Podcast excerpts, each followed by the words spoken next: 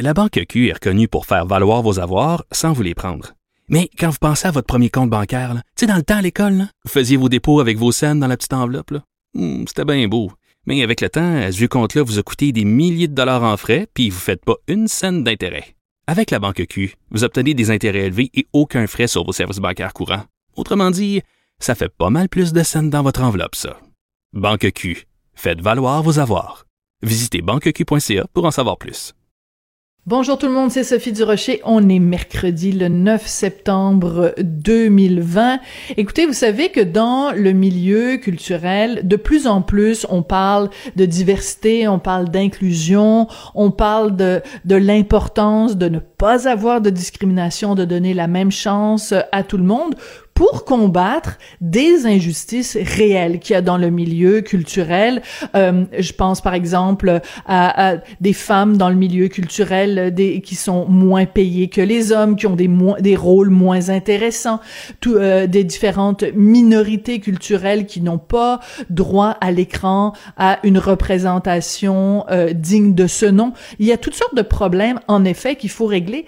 Je me questionne parfois, par contre, sur la réponse que le milieu culturel apporte à ces questionnements-là. Alors, l'exemple le, plus récent euh, de, de ça, c'est les Oscars, la cérémonie des Oscars, qui donc a annoncé que d'ici 2024, ils allaient changer leurs critères d'admissibilité pour qu'un film puisse être admis à la catégorie la plus convoitée, évidemment, la catégorie du meilleur film. Alors, ils vont euh, imposer un certain nombre de critères, et si un film veut euh, compétitionner dans la catégorie meilleur film, il faut qu'ils répondent au moins à deux de ces quatre critères-là. Puis quand on regarde les critères, c'est quand même assez pointu. Le premier critère, c'est la représentation des minorités à l'écran et les thématiques choisies. Donc l'œuvre, le film, doit avoir soit comme acteur principal ou secondaire une personne qui est issue d'une minorité ethnique, ou alors son casting doit être composé à 30% de personnes euh, issues de groupes sous-représentés. De quoi on parle? Les femmes, les minorités ethniques, les personnes LGBTQ ou les personnes qui souffrent de handicap. Mais c'est pas juste ça, il faut qu'aussi l'équipe qui est derrière l'écran soit composée en partie de personnes issues de ces groupes-là.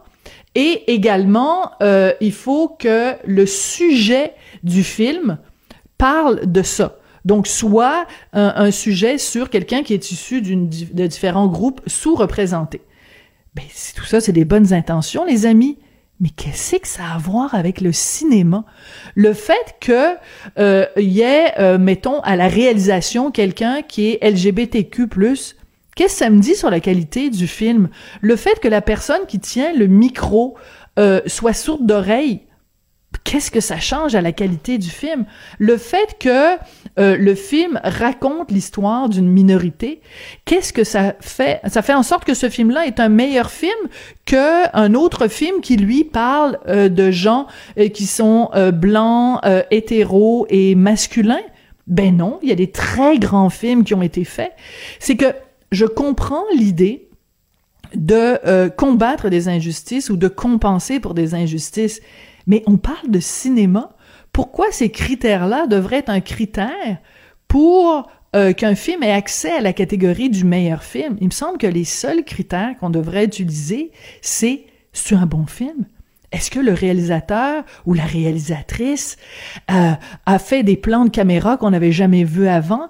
Est-ce que le comédien ou la comédienne offre une performance qui me fait tomber en bas de ma chaise? Là, les questions qu'on est en train de se poser, c'est hmm, est-ce que cette personne que je vois devant l'écran souffre d'un handicap ou est issue d'une minorité ethnique ou a une orientation sexuelle minoritaire? Mais on est loin du cinéma, les amis. Alors, je pense qu'il faut en effet combattre les injustices. Est-ce que ça, c'est la meilleure façon de les combattre? Je suis pas sûre. Quand j'ai vu ça, j'ai poussé un grand. Ben voyons donc.